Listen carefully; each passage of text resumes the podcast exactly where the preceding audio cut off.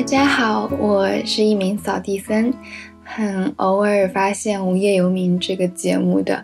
觉得在开小差这个栏目中，嗯，虽然是不同背景，但是同样很困惑的年轻人聚在一起聊天，是一件很棒的事情。我其实，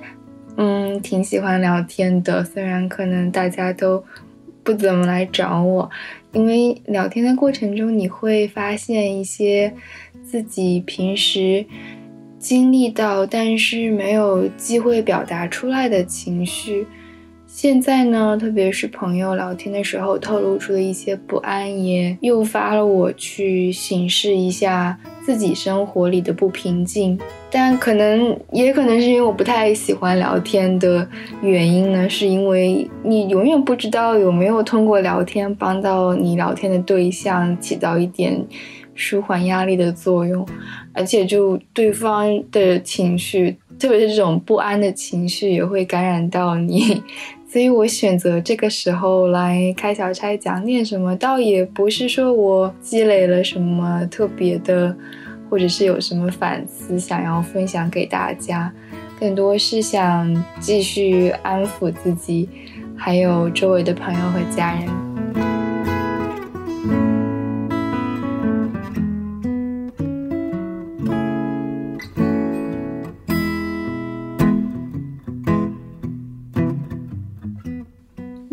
巧合，我想到的是我最近看的一本书。这本书里面有一点能让我平静的力量，想和大家分享一下。这本书的题目是《瘟疫和霍乱》，是一个法国朋友推荐给我的。我十二月中旬开始看的，看的是英译版。嗯，现在能够回想起书里的一些文字。觉得还挺应景的。这本书呢，其实是一个传记，主人公，呃，是叫亚历山大耶尔森，也许应该是可以算他是一个法国微生物学家吧。他的导师是发明巴士德消毒法的路易巴士德。为什么说他可以？叫他是微生物学家呢，因为他一生可能最有名的地方就是，呃，十九世纪末在香港发现了鼠疫杆菌，找到了黑死病的病源。但就这一本是写科学家的传记，呃，他拿了二零一二年费米纳奖，这个奖我查了一下啊，是奖励给最富有想象力作品的一个文学奖。我想想，可能有点奇怪啊，因为一本写科学家的传记，为什么会拿一个富有想象力作品的奖呢？嗯，如果大家真的看的话，可能会认同这个奖的选择吧，因为这本传记的手法，写作手法非常的魔幻现实主义。但是其实还用在亚历山大伊尔森身上还还蛮合适，因为他的一生也是很有想象力。嗯，他从巴士的研究所毕业的是毕业之后呢，已经凭借发现了白喉也是一种传染病的病源了，已经很有名气了，所以他被返聘返聘回巴士的研究所做研究工作，并同时教微生物学。但是他好像书里面是写他很讨厌教课，因为教课很刻板。嗯，书里面写他比较认同的求学的态度是，呃，苏格拉底的这一套态度。英文我记得是 Nothing that can be taught is worth learning。我不知道这句话有没有呃官方的中文翻译吧，但是嗯，我觉得可以通过。《论语》的这一段话借鉴着来翻，就是大家可能高中都背过，说“吾日三省吾身：为人谋而不忠乎？与朋友交而不信乎？传不习乎？”最后这个“传不习乎”，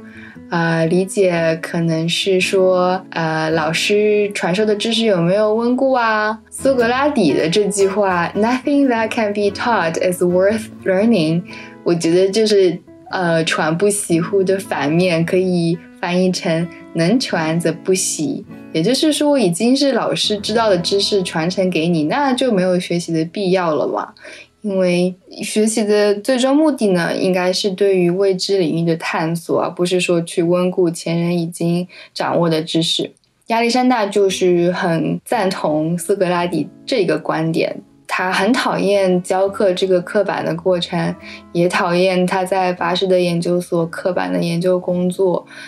嗯，他更向往的是说对于未知领域的探索。嗯，当时十九世纪末，欧洲在殖民地展开了大规模的探险，他可能受到了这些探险的启发吧。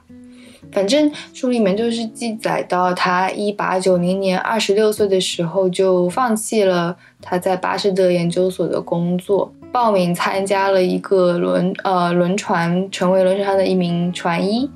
并借此机会去了法属印度支那，开始他的探险工作。到了现在的越南，慢慢的在一个渔村扎了根。这个渔村的名字我真的不记得了，因为书不在手边。反正他就是和当地的渔民开始建立了一些关系，培养了一些助手，一起，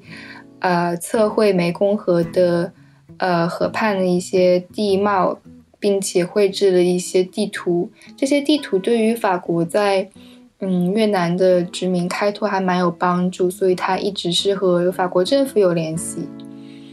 但书里面。写他开始描、开始做地图的初衷，好像还真的只是他对测量有一种，呃，神奇的执着。他就是喜欢去测量一些东西，然后为了这个，他还是从零开始学如何绘制地图。反正就这么样过了四年的探险生活，直到一八九四年，呃，香港爆发了黑死病。嗯，法国政府当时是害怕。在香港爆发的黑死病会，嗯，通过海运啊传染回法国，便呃通过巴士德研究所联系到了亚历山大，要求他前往香港去调查黑死病的病因。但是，嗯，书里面写这个时候德国已经抢先一步在研究黑死病了，而且他们派出的是呃日本微生物学家。叫北里，我后来查了一下，叫北里柴三郎，他是科赫的学生，然后这个科赫也蛮有名气的。我后来也查了一下，这个科赫是发现了霍乱的病源的那个科赫，然后他自己在德国也有一个研究所，就真的是和巴士德是竞争关系吧。然后可能也是就是有竞争才有压力，这个。北里柴三郎，他就嗯悄悄的把所有的黑死病尸体都拿走了，不希望给亚历山大代表巴士的研究所研究的机会。呃，书里面还描写的有点戏剧性，说我记得好像是说，呃，亚历山大只只只有一个茅草屋搭建的研究室，而且没有呃尸体的样本怎么办呢？他最后好像是不知道怎么回事，去找了一个英国的传教士，然后在教堂的墓地里面翻出了几具尸体样本，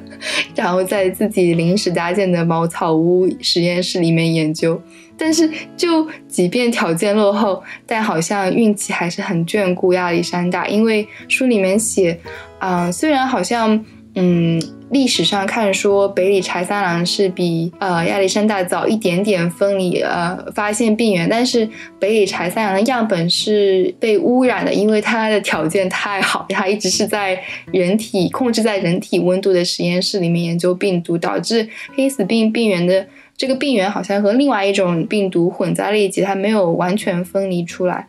而呃，亚历山大 因为条件简陋，他其实他的实验室的温度比人体温度要低，然后这个温度是正好是嗯黑死病病毒的存活的这个温度，所以亚历山大后来才被认证是第一个发现并且分离出黑死病病原的。嗯，他分离出病源之后呢，马上马上好像是被要求回到了巴黎，开始呃研发用血清来治疗黑死病，并且想要大规模的生产血清嘛。但是这里面好像作者记载说，他其实对于法国的这种官僚化有一点不太适应，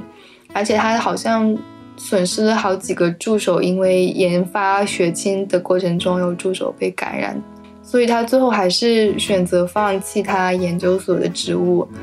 呃，又再回到了他这个偏僻的在越南某一个渔村的研究室。而且就是就是真的，他在法国这个时候应该是已经很受人尊敬了，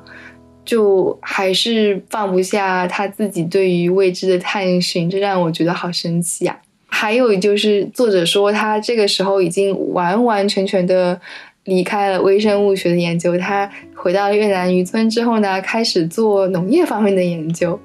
啊，他试着引进巴西的橡胶树、秘鲁的奎宁树，还有。各种各样的花卉，然后啊，还有一个比较搞笑的是，他他的妹妹在瑞士有一个养鸡场，所以他同时还在帮他妹妹研究如何改良鸡饲料，就做了一些看起来好像完全不搭边的事情。但是后来好像因为当时汽车开始被研发出来了嘛，所以橡胶是有很大的商业价值。呃，奎宁也是作为药用有很大的商业价值，这些倒还真的被被人记载了下来。但是书里面是写他真的是只是对于这些嗯没有人做过的事情感到很很好奇，嗯，而且他就是一直都很喜欢记录。直到他一九四三年去世，他还在记录他所在地观察到的这个海潮，希望能通过海潮的这个记录改良当地的风暴的预警。作者我好像我记得是这么概括的吧，说亚历山大放弃了他研究所的生涯，开启了他追逐好奇心的一生，选择在越南这个农呃渔村度过。很平静的一生，并且用他很敏锐的观察力做出了好多好多的发现，用掉了好多好多的笔记本。但是呢，他学了数学、天文、地图绘制，然后还有最后的农场管理。相比之下，同时代的大多数人，因为在两次世界大战带来的不安和恐慌中。啊，作者是这么形容的，说他们是像水母一样在颤抖着度过，让我觉得这个形容还很恰当。还有一句话让我印象很深，也想和大家分享。这个中文翻过来的话，可以这么说吧：说我们每个人都在寻求平静的一生，但是在生死之间，我们都有选择去做一个淡定和正直的人。英文版是，嗯，We are all between birth and death at liberty to lead the calm and upright life。所以就看完了这本书，现在想想，我觉得亚历山大之所以这么执着于对于未知的探求，可能他其实是在未知中反而嗯寻求到了一种平静吧。就是因为是未知，所以他才能够把自己。对测量的痴迷和对数据的渴求派上用场，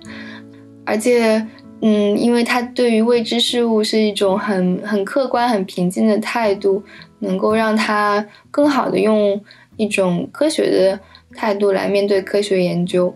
有一个细节，我记得是这么说的。当然也有可能是作者的自己的想象啊。说亚历山大甚至坐飞机的时候都要记他所在的高度、飞行的速度和飞行的方向。这些对于一个乘客而言根本没有记录的必要嘛。但是我觉得可能他觉得有记录的必要，是这是他处理自己对于未知的一种方式，通过搜集很客观的数据。来描述自己的状态，而不是只是被动的接受信息，被动的接受自己目前的状态，或者就完全不去观察自己的状态。我现在对于未知当然是有恐慌了，但当时真的不是因为想要寻求平静而读这本书。当时真的只是朋友推荐而读的，现在想起书里面这些话，然后还有记载亚历山大对于未知的态度，让我还蛮有启发的。就很多很多时候一忙乱就不会去科学的分析事情的因果关系吧。所以我也想试一试亚历山大的方法，多观察，多记录。多测量 也不一定是什么研究课题啊，但可能只是多观察观察生活，这样可能可以让我减少一点焦虑吧。